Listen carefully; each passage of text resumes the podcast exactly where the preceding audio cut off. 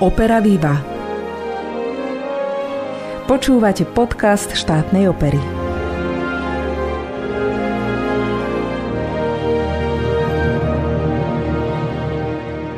Dobrý deň, vitajte pri počúvaní nášho operného podcastu. Celú sezónu si pripomíname 65. výročie založenia divadla a jeho činnosť a samozrejme aj ľudí, ktorí tu pôsobili. Hostkou dnešného podcastu je osobnosť, ktorá dlhodobo intenzívne sleduje štátnu operu, tento raz nie zvnútra, ale tak povediac zvonka. Je ňou muzikologička a hudobná muzeologička Mariana Bárdiová, s ktorou sa ponoríme do minulosti nášho divadla. Ja sa volám Alžbeta Lukáčová a budem vám po celý čas robiť spoločnosť. Príjemné počúvanie.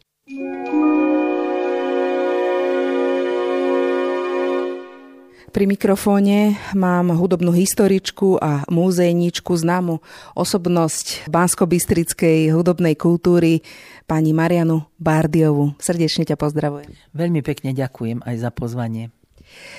Mňa by zaujímalo, že kedy si už ako profesionálka vlastne v oblasti dokumentácie aj výskumu hudobnej kultúry začala vnímať bansko operu. No musím sa vrátiť ja na začiatok, pretože do Banskej Bystrice som prišla z Lučenca, kde som teda vyrastala, v roku 1969 na pedagogickú fakultu. No a dovtedy musím povedať, ja som nemala možnosť vidieť naživo nejakú opernú alebo operetnú baletnú inscenáciu a tak vlastne prvé predstavenie naživo som uvidela práve v Banskej Bystrici a bolo to v roku 1969 predstavenie La Traviata a s Editou Gruberovou. No bolo to pre mňa niečo úžasné, som zažila kultúrny šok a dovtedy, ak som operu sem tam videla niekedy v televízii, že otec si pozeral z Budapešti prenosy, aj operetné hlavne, ktoré ma nútil pozerať v maďarčine, musím povedať, a dosť mi to teda znechutilo operetu, tak vlastne som toto skutočne prvýkrát mala možnosť zažiť. No a v roku 1974 sa mi podarilo získať prácu v Literárnom a hudobnom múzeu v Banskej Bystrici. A tam vlastne sme si zmapovali aj s kolegyňou Ľudmilou Červenou, s ktorou sme nastúpili jeden deň, celý ten priestor hudobnej kultúry v tomto regióne a sme si postupne vypracovali plán, ktoré organizácie jednotlivcov a tak ďalej podujatia budeme dokumentovať, aby sme zachovali určitú tú kultúrnu pamäť tohto regiónu. Múzeum malo vtedy 5 rokov, no, takže to bolo také zaujímavé. Samozrejme, že e, získali sme množstvo fotografií, plagátov, bilténov, neskôr aj magnetofónové pásy a tu musím veľmi pochváliť vtedajšieho zvukového majstra e, z konca 80. rokov pána Aleša Baďuru, ktorý e, však ma poznal, že chodila som teda na predstavenia, ma zastavil, že odchádza na dôchodok a je mu veľmi ľúto nechať tu tie pásy, z prvých a druhých premiér, vlastne to bolo z rokov 1976 až 84, ktoré mu nikto nekázal nahrávať, ale proste mu to nedalo, tak to dokumentoval a hovorí, domov si to nevezmem a tu, keď to nechám, niekto to vyhodí, zoberte to do múzea. A tak sa stalo, že skutočne máme teda 48 magnetofónových pásov v zbierkovom fonde, teda múzeum má. Ja stále hovorím, že my máme, lebo stále to cítim ako svoje kmeňové pracovisko.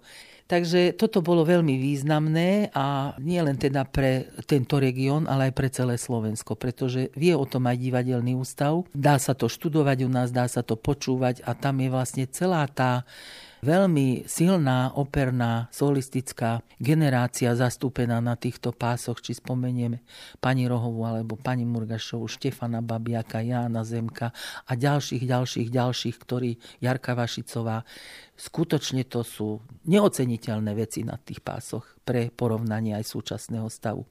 No potom som neskôr napísala aj niekoľko recenzií na inscenácie ale e, nemohla som sa až tak venovať tejto publicistike odbornej, pretože naozaj tá dokumentačná a výskumná práca a prezentačná so zbierkovým fondom v múzeu veľmi bola náročná na čas. Keď si prvýkrát navštívila dnešnú štátnu operu, tak to bolo mladúčké divadlo. Vlastne malo 10 rokov iba. Dnes má 65 a ty to vlastne viac alebo menej intenzívne stále sleduješ túto opernú scénu. Chcela by som ťa poprosiť o trochu takú štáčiu perspektívu, aby si sa pozerala na toto naše divadlo, že čo podľa tvojho názoru prinieslo tomuto regiónu, alebo Slovensku, alebo čo je možno ešte stále nejakou úlohou, ktorú má pred sebou. Musím povedať, že prínos založenia tejto opernej scény je neoceniteľný. Skutočne. Opera nadviazala na bohaté hudobno-divadelné tradície, ktoré v Banskej Bystrici boli, takéhoto mešťanského charakteru, hlavne od 19. storočia, keď nebudem spomínať stredoveké školské hry, ktoré boli hudba, spev, recitácia a podobne. Tak toto bolo také podstatné. Vtedy ešte chodili kočovné spoločnosti do Bystrice, ale v orchestri alebo aj za dirigentským pultom sa striedali aj bystrickí domáci muzikanti. No boli to hlavne maďarské a nemecké spoločnosti. Teda najprv nemecké, potom maďarské. A počas prvej Československej republiky vlastne sa tento žáner rozvíjal ďalej v podaní teda ochotníckých súborov divadelných, ktoré mali veľmi silný zástoj operetných produkcií najmä, ale aj opery výnimočne, ale predsa. Väčšinou to dirigovali vojenskí kapelníci a hrala v orchestri posádková hudba v bansko bystrická Pešieho pluku 26. No ale samozrejme tí ochotníci tam tiež mali veľmi významný zástoj. No a ochotnícke divadlo obstaralo potom to, čo sa dialo na javisku. Scenografiky obstarali profesori zo stredných škôl, ktorí boli výtvarne zdatní a malo to obrovský úspech. Takže skutočne mám o tom nejaké štúdie, môžem potvrdiť, že toto bolo veľmi bohaté. Dôležité je, že tento žáner sa preniesol vlastne až do súčasnosti a pre budúcnosť. To je skutočne výnimočné. No a verejnosť dostala možnosť kultivovaného kultúrneho vyžitia. Treba povedať, že po vzniku teda spevohry eh, DJGT to bolo zájazdové divadlo, ktoré hrávalo predstavenia v mnohých mestách Slovenska. To bolo nesmierne obohacujúce pre tú verejnosť, čiže nielen v Banskej Bystrici, ale aj na Slovensku. Samozrejme, že tú operu ako na vidieku, samozrejme, z ústredia, už ako by som to povedala, či to je centrum, či ako, čoho všetkého, troška podceňovali, alebo nie troška dosť, hej. Takže myslím si, že neprávom, pretože tam nastúpila veľmi, veľmi silná generácia hneď od začiatku a aj keď teda tie problémy rôzneho charakteru tam boli, predsa len sa dokázala na tej verejnosti etablovať a zaznamenala aj pre Slovensko, Československo aj v medzinárodnom kontexte teda veľký úspech a myslím si, že doteraz to tak trvá a ja jej veľmi držím palce.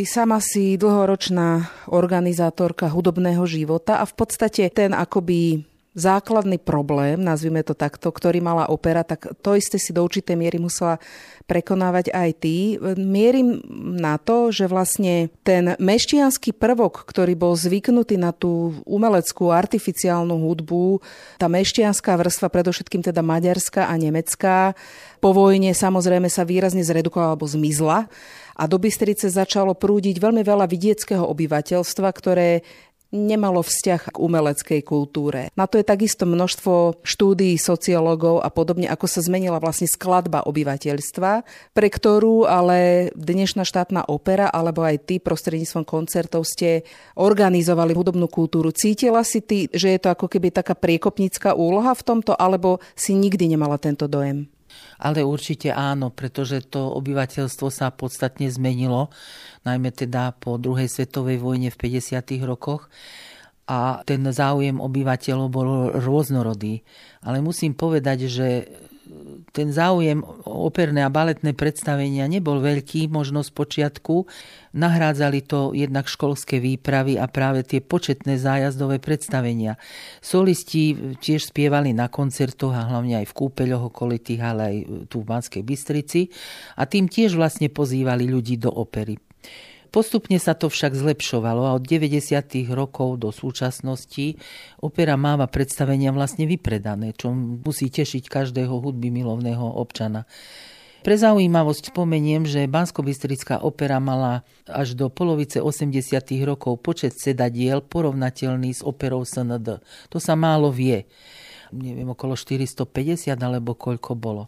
Potom pri rekonštrukcii opery, teda divadla Národného domu, sa to zredukovalo a vlastne tým pádom sa aj troška akože zvýšila návštevnosť v porovnaní s počtom sedadiel. To sú také veci, ktoré človeka ani nenapadnú, ale tiež majú svoj nejaký význam, lebo štatistiky vždy boli veľmi dôležité, to vieme. No a inak treba povedať, že ja som tiež vlastne príšelec, keďže som prišla z vidieka, z Lučenca. No síce to bolo tiež malé mesto, ale bolo. Pokiaľ ide teda o múzeum ešte v súvislosti s operou, musím povedať, že Počas môjho aktívneho pôsobenia v múzeu sme sa všetci snažili o aktívnu dokumentáciu hudobného života v regióne. To znamená, že my sme neboli len nejakí zberatelia týchto pasívnych hej, plagátov, fotiek, predmetov, rekvizít a podobne. My sme sami vlastne iniciovali a organizovali podujatia, napríklad besedy so skladateľmi, so spevákmi, koncerty, pásma, výstavy sme robili v múzeu. Takže vždy v nadväznosti jednak na náš zbierkový fond, ktorý sa utešene rozrastal od toho 74. roku a vlastne nadvezovala aj na súčasnú hudobnú kultúru, ktorá tu v tom čase reálne existovala a na ktorej sme sa my podielali. Takže to nám zase spätne prinieslo nové prírastky do zbierkového fondu a len spomeniem na okraj, že v roku 1989 k 30. výročiu opery DJGT sme s kolegyňou Červenou pripravili v múzeu pomerne rozsiahlu výstavu divadlo Jozefa Gregora Tajovského jubilujúce. No a my sme hlavne sa zamerali na tú opernú scénu. Tam myslím, že činohráni nebola zastúpená. Takže toto sú také, myslím si, dobré veci z hľadiska symbiózy medzi povedzme našim literárnym a hudobným múzeum a operou v Bystrici. Naše divadlo sleduješ už v podstate tých spomínaných 55 rokov a to je teda veľmi dlhá doba a veľmi veľa premiér a solistov a umeleckých produkcií. Predsa len by ma zaujímalo, čo ty považuješ za také dôležité medzníky, ktoré si odsledovala v našom divadle? Umelecké, ale aj iné môžu byť každom prípade dôležité bolo už založenie spevohry divadla Jege Tajovského v roku 1959. Lenže vtedajší umelecký vedúci, alebo šéf teda, František Rel, ako premiérovú inscenáciu uviedol operu. Operu Eva od Bohuslava Förstra. Tým sa ďalší vývoj scény nejako vyvíjal smerom k opere práve. A punc tomu dávali práve aj tí solisti, ktorí boli schopní tú operu krásne kvalitne spievať. No a počas riaditeľovania známeho basistu Jána Hadrabu v roku 1972 vlastne táto scéna dostala štatút opery do JGT. Čím sa tento vývoj vlastne potvrdil a nastolil na ďalšie obdobie. No a potom sa už tento vývoj odvíjal od danej spoločensko-politickej situácie, od vedenia divadla a podobne. Problémom dosť dlho bolo aj nedostatočné to technické zabezpečenie a vybavenie divadla, ale aj poddimenzované obsadenie teda solistov, ale aj umeleckých pracovníkov a hráčov v orchestri. Stále tam museli chodiť výpomoce aj z Bratislavy, aj z posádkovej hudby, ktorá teda ešte existovala v Banskej Bystrici. No a v polovici 80. rokov 20. storočia sa vlastne Národný dom rekonštruoval a súbor pár sezón, neviem či dve alebo tri alebo koľko, účinkoval v komornom divadle v Dome kultúry v Banskej Bystrici a v sále činohry DGT vo zvolenie. No, divadlo sa však nejako nedalo odradiť a všetci pracovali a pracujú aj naďalej. Treba tu spomenúť slávnu éru ojedinelého festivalu zámockej hry zvolenské, ojedineli v Strednej Európe ako pod holým nebom, kde sme mali možnosť vidieť a počuť mnohých aj významných zahraničných umelcov. Ja si veľmi spomínam napríklad na jedno predstavenie Nabuko, kde spievala solistka metropolitnej opery z New Yorku Olivia Stapp ako Abigail. Premiéru v úlohe Nabuka mal talianský baritonista Paolo Gavanelli, a ako Zakariáš sa predstavil veľmi sľubný začínajúci basista Alessandro Verducci. Už ďalšie osudy som nesledovala. Všetci podali naozaj strhujúce výkony a bolo to nezabudnutelné predstavenie, ktoré vo mne v podstate doteraz rezonuje. Len musím povedať, že letná búrka vysela za nohy a Nabuko si kľakol počas príhodnej árie na pódium a vysielal modlitby a spojené ruky hore k nebu a predstav si, že búrka sa strhla po predstavení. To, to bolo úplne ako nejaký zázrak. Takže tie medzníky by som povedala, že toto sú také hlavné. No a za medzník považujem aj nástup Rudolfa Hromadu za riaditeľa opery, pretože ten tú scénu naozaj pozdvihol, dostali ju do medzinárodných kontextov, začal súbor chodiť na zájazdy do Japonska. Japonci zase, milovníci opery, zabezpečili vlastne vybavenie povedzme svetelného parku alebo zvukovú techniku vylepšiť a tak, takže bola to veľmi krásna symbióza.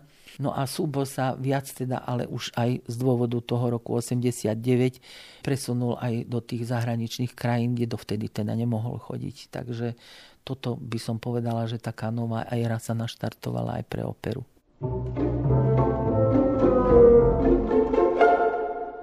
Na ktoré osobnosti, myslím teraz tie soulistické, si spomínaš ako na také, ktoré ťa naozaj zasiahli? Spomínala si tu Editu Gruberovú, to si mala teda naozaj šťastie, že takéto prvé predstavenie a rovno vidieť ta, takýto legendárny titul aj s takouto spevackou osobnosťou, ktorá už vtedy podľa spomienok tých, ktorí na tom participovali, bola vynikajúca a teda ako mladé dievča, dá sa ešte povedať. Takže začala si dobre a skúsme teda zaspomínať aj možno na niektorých solistov, na ktorých máš ako dobré spomienky. No samozrejme, že bolo ich veľmi veľa, pretože ja som s nimi často spolupracovala práve pri príprave toho, čo múzeum tiež organizovalo aj v spolupráci s Parkom kultúry a oddychu alebo s krajskou pobočkou Zväzu skladateľov a podobne.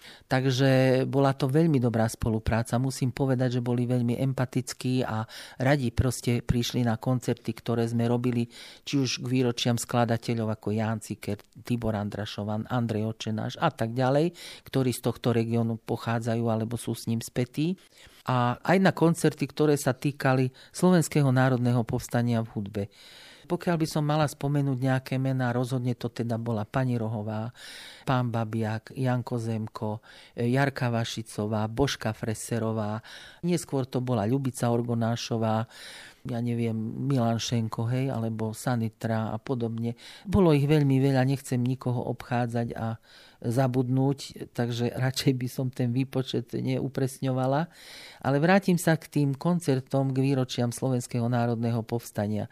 My sme v múzeu dostali takú výskumno-dokumentačnú úlohu od nadriadených orgánov, že SNP v hudbe, no tak bolo to vtedy v 74. 30. výročie a tak ďalej. Náš pán riaditeľ sa ujal toho, no Veľmi to kolegyne nechceli riešiť, v podstate jedna bola hudobná Ľudmila Červená. No, tak som sa toho ujala ja a veľmi ma to teda zaujalo, pretože s Janom Cikerom som sa dosť často stretávala posledných 15 rokov jeho života a on si veľmi často spomínal na vypuknutie povstania, ktoré prežil tu v Banskej Bystrici v jeho rodnom meste.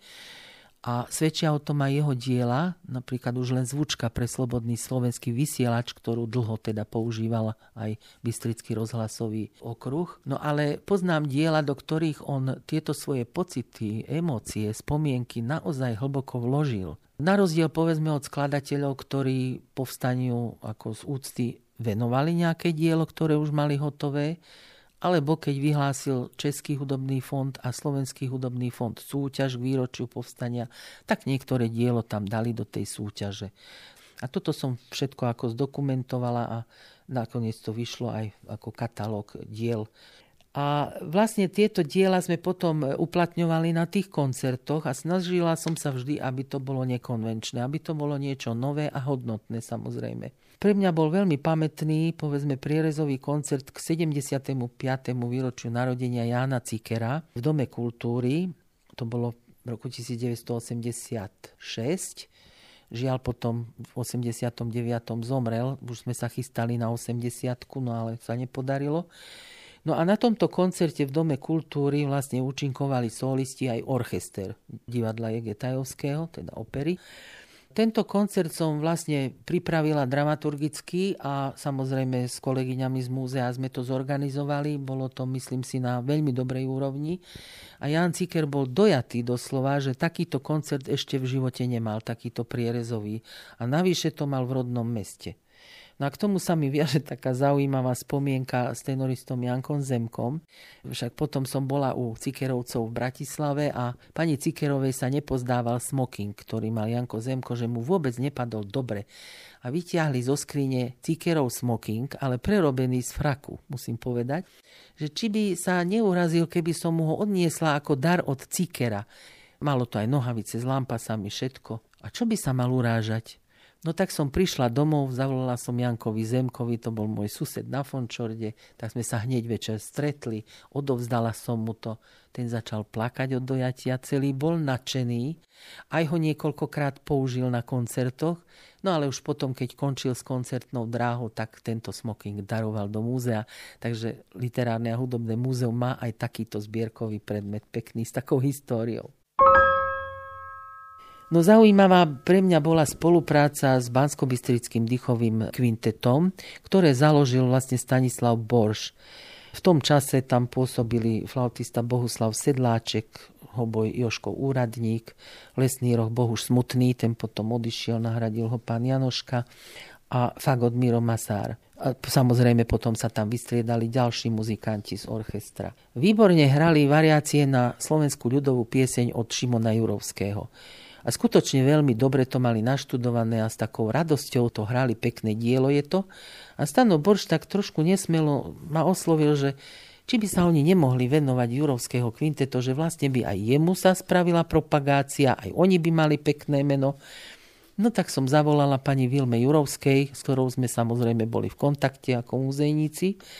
No a tá nadšenie súhlasila. Aj syn a dve céry samozrejme tiež boli radi že takto sa ich otec bude pripomínať a my sme pripravili zase s ďalšími organizátormi pekný koncert v Robotickom dome, ktorý sa odohral, myslím, 17. októbra 1988.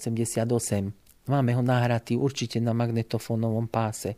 Tam bolo toto slávnostné pomenovanie vlastne urobené. Pani Vilma vyšla na javisko a odovzdala Jurovského kvintetu certifikát, že teda rodina súhlasí, aby si zobrali meno Šimona Jurovského. No a teleso potom účinkovalo aj ako Jurovského trio. Tiež sme spoločne veľa koncertov pripravili s týmto telesom, aj jedným, aj druhým. No a nemôžem obísť scénografa Pavla Herchla. Ten nám na výstavy poskytoval všelijaké divadelné scény alebo kostýmy, rekvizity a podobne, čo oživilo naše výstavy v múzeu. No a Mnohé sa potom neskôr dostali do zbierkového fondu, takže sú ozdobou zbierkového fondu a používajú sa doteraz. No a napokon sa rozhodol, že odovzdá do múzea aj svoj scenografický fond, pretože nechcel si to zobrať domov, nemal kam, tam to tiež nechcel nechať a je to veľmi, veľmi hodnotný fond takže je ozdobou našich zbierok. No a kiež by sa niekto podujal na spracovanie jeho obrazovej monografie, to by bola krásna knižka, ktorá by určite v tých dejinách slovenskej scénografie veľmi veľa znamenala. Už si načala tému tvorby slovenských skladateľov, ty si veľká propagátorka vlastne hudby našich tvorcov, našich skladateľov a to v priereze v podstate celého 20. storočia, dá sa povedať. A tu musím povedať, že aj štátna opera sa môže pochváliť vlastne uvedením diel dokonca aj v svetovej premiére viacerých slovenských autorov. Spomínaš si na niektoré tieto premiéry? Tak samozrejme, že si spomínam, pretože to bolo pre mňa výnimočné pomedzi tie Verdiovky a Pučiniovky a Lehárov, Kalmánov a podobne zažiť aj slovenskú tvorbu na bansko scéne. No a bolo ich viacej. Pre mňa boli veľmi blízke naštudovania práve Cikerovej opery Juro Janošík. Mám plno zážitkov, o ktorých by som tu mohla veľmi dlho rozprávať, keď aj Ciker sedel na javisku a v druhom dejstve na plese u Grófa proste uhorčík mal vyťahnuť, paloža vyťahlo iba rúčku, tak ledva dospieval od smiechu a Ciker tak sa smial, že celá lavica sa triasla. A takéto milé zážitky. No ale veľmi, veľmi dôležité bolo naštudovanie opery Williama Figuša Bystrého Detvan, hej? pretože tu vlastne k storočnici Figuša uviedla opera v roku 1975. My sme vtedy robili dvojdňové podujatie, konferenciu, zborový spev, teda festival zborového spevu, lebo tiež veľa zborov má a tak ďalej. No a doktor Jaromír Bázlik, ktorý síce bol prokurátor, ale veľmi hudby milovný, jeho manželka Blanka Bázliková bola sestra Tibora Andrašovana a ich syn Igor Bázlik bol teda významný skladateľ slovenský tak, tak navrhol, alebo históriou sa zaoberal tej hudobnej kultúry, že bolo by dobre proste túto operu nejako predviesť, lebo vlastne súčasnosť ju nepoznáme, nikto ju nepoznáme. Tak e, bolo samozrejme pár repríz a našťastie sa zachovala nahrávka obrazová, televízia to nahrávala. Majú ju aj v múzeu a úrivky z toho púšťajú aj školskej mládeži, aby sa teda trošku do tej doby dostali do čias Matia Korvína a Elenky a Martina Sládkovičovho detvana a podobne. Takže toto bol veľmi významný počin. No a ďalšie veci by som spomenula, že významná pre mňa bola aj premiéra opery Majster Pavol od Bartolomea Urbanca. Opäť taká historická slovenská téma a myslím si, že dobrá hodnotná opera, veľmi dobrá inscenácia, režíne scenograficky, kostýmovo No, v hlavnej úlohe sa predstavil Štefán Babiak a Bartolomej Urbanec bol v Banskej Bystrici prítomný nie len na premiéra, ale aj na každej repríze. To je také zaujímavé, že sa staral o vývoj tejto svojej inscenácie. Veľmi sa mi páčila aj opereta Hrnčiarsky bál od Gejzu Dusíka, ktorú Herchl vypravil vlastne v modrotlači, ktorá ešte v Banskej Bystrici vyrábala látky, takže využil to aj na kostýmy, na scénografie. Bolo to veľmi pôvabne scénograficky urobené. Ďalší počin, ktorý táto opera zaznamenala, bolo predvedenie opery Tibora Andrašova na Hánikova žena podľa Hviezdoslavovej teda básne. A toto uvedenie by som naozaj považovala tiež za veľmi významný počin. No treba ešte pripomenúť veľmi vydarenú a pôvabnú detskú operu od e, bystrického rodáka Igora Bázlika Polepetko. To bolo niečo tak pôvabné, krásne a hodnotné a tie deti tak úžasne reagovali. Herci tam išli sa rozdať v komunikácii s deťmi, no nemôžem zabudnúť na to predstavenie.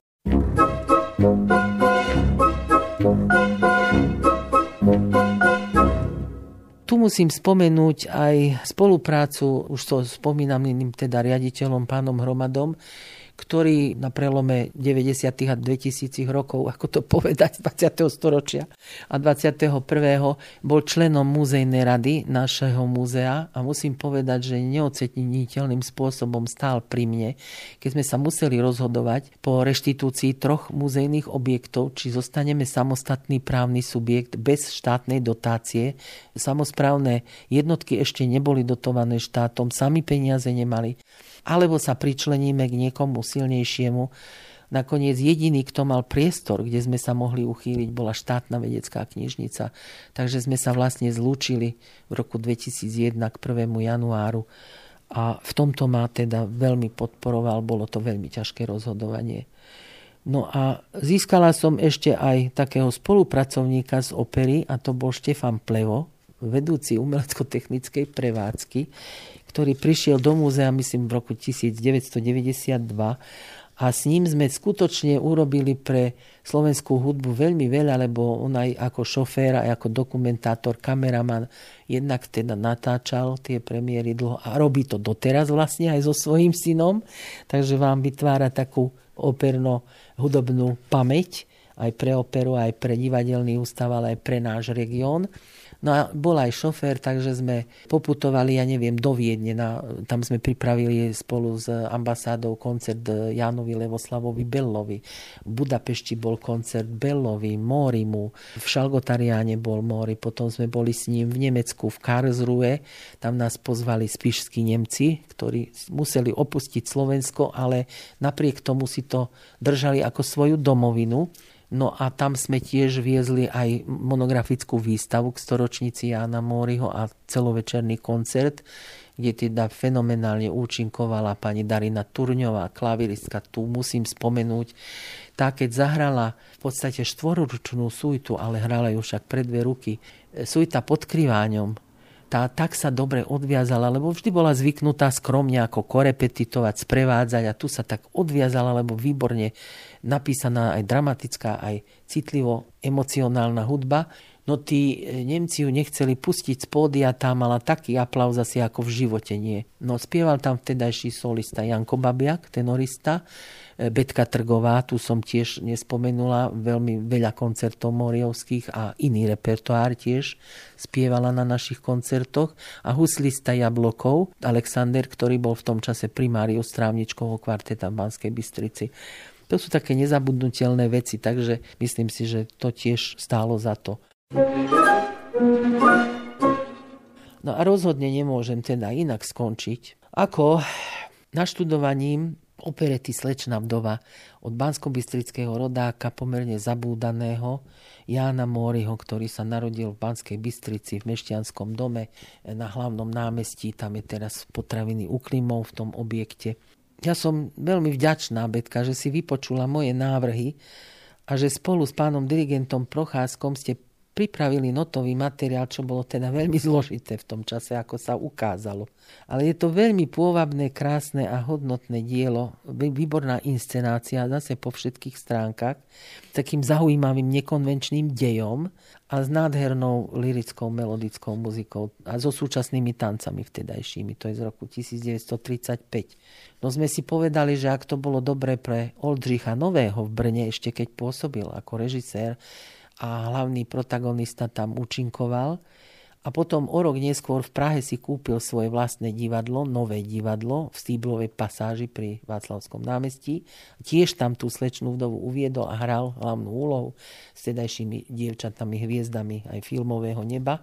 Tak si myslím, že aj pre operu Bystrickú by to mohlo byť dobre. Ty si s tým súhlasila, no a cez všetky teda prekážky sa to podarilo a tá opereta je v repertoári od roku 2019 doteraz a myslím si, že Bystričania by si ju mali ísť pozrieť už z úcty k tomu, že teda to bol Bansko-Bystrický rodák a navyše je to naozaj veľmi pekná inscenácia. Musím povedať, že na tej premiére sa zúčastnila ešte aj dcéra Jana Moriho Lívia Kamel z Nemecka aj so svojím synom Kristiánom, ktorí boli veľmi dojatí a nadšení, že sa táto, táto inscenácia teda uskutočnila a vďační boli teda opernej scéne a Kristian to doteraz spomína, že je veľmi rád, že teda to má v repertoári.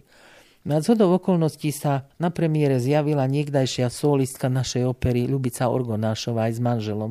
Oni žili vo Švajčiarsku a nejakým činom sa teda tam prišla na tú premiéru pozrieť, nikto o nej nevedel, tak samozrejme, keď sme ju tam objavili, a Lívia ju našla, lebo tiež sa poznali s Líviou z Ľubicinho pôsobenia v Nemecku, nedaleko Lívie. Vďaka Móri mu sa Ľubica dostala do Nemecka. Lívia ju počula na koncerte v našom múzeu v 82.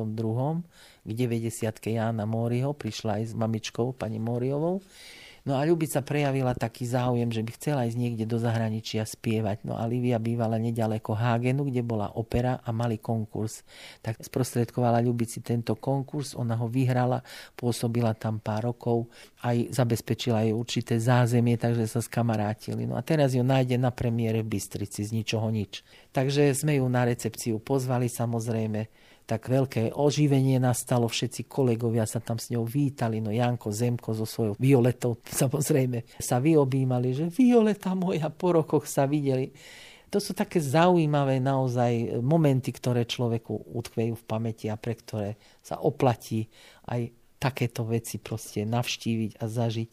Takže myslím si, že na záver nemôžem nič iné povedať, len jedno veľké ďakujem. Vám všetkým, aj tebe, Petka. Veľmi pekne ďakujem za rozhovor. Verím, že nie je posledný, lebo nad štátnou operou a históriou by sa dalo sedieť a rozprávať ešte dlhé hodiny. Takže ďakujem a teším sa na budúci rozhovor. Ďakujem pekne a ak teda nám zdravie bude slúžiť a hlasívky, veľmi rada ešte niečo porozprávam, lebo naozaj toho bolo veľmi veľa.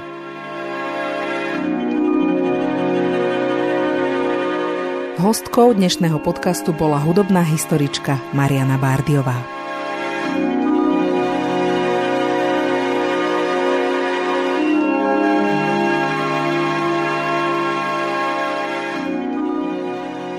Máme pomerne krátko pred premiérou Carmen a skúšobný proces vrcholí. Aj preto vám do najbližšieho podcastu, ktorý odvysielame v premiérovom týždni 20. februára, ponúkam dve podujatia, ktoré môžete v našom divadle absolvovať. Prvým je návšteva Verdiho opery Traviata, ktorú uvedieme 10. februára v tradičnom čase o 18.30. Hudobne ju pripravil a bude ju aj dirigovať Lorenzo Tacieri, režíne operu naštudovala Dana Dinková. V hlavných rolách uvidíte Marianu Sajko ako Violetu a Dušana Šima ako Alfreda. Ak máte chuť na veľmi bezprostredné komorné podujatia, mám tu pre vás jedno naozaj originálne. Uskutoční sa na Valentína 14. februára o 18. hodine a má názov Japonsko, naša srdcovka. Predstavia sa na ňom solisti, ktorí už 27 rokov udržujú a rozvíjajú umeleckú spoluprácu štátnej opery s Japonskom. V klavírnom sprievode Martiny Svitkovej a s naozaj originálnym repertoárom japonskej tvorby sa predstavia Olga Hromadová, Katarína Procházková, Peter Račko, Šimon Svitok a Dušan Šimo. Súčasťou koncertu bude samozrejme aj hovorené slovo, pričom moderovania sa ujme umelecký riaditeľ štátnej opery a solista Šimon Svitok. A to už je na dnes všetko. Teším sa na najbližšie stretnutie, tento raz pri rozprávaní o opere Carmen. Dovtedy sa majte pekne, od mikrofónu sa s vami lúči Alžbeta Lukáčová.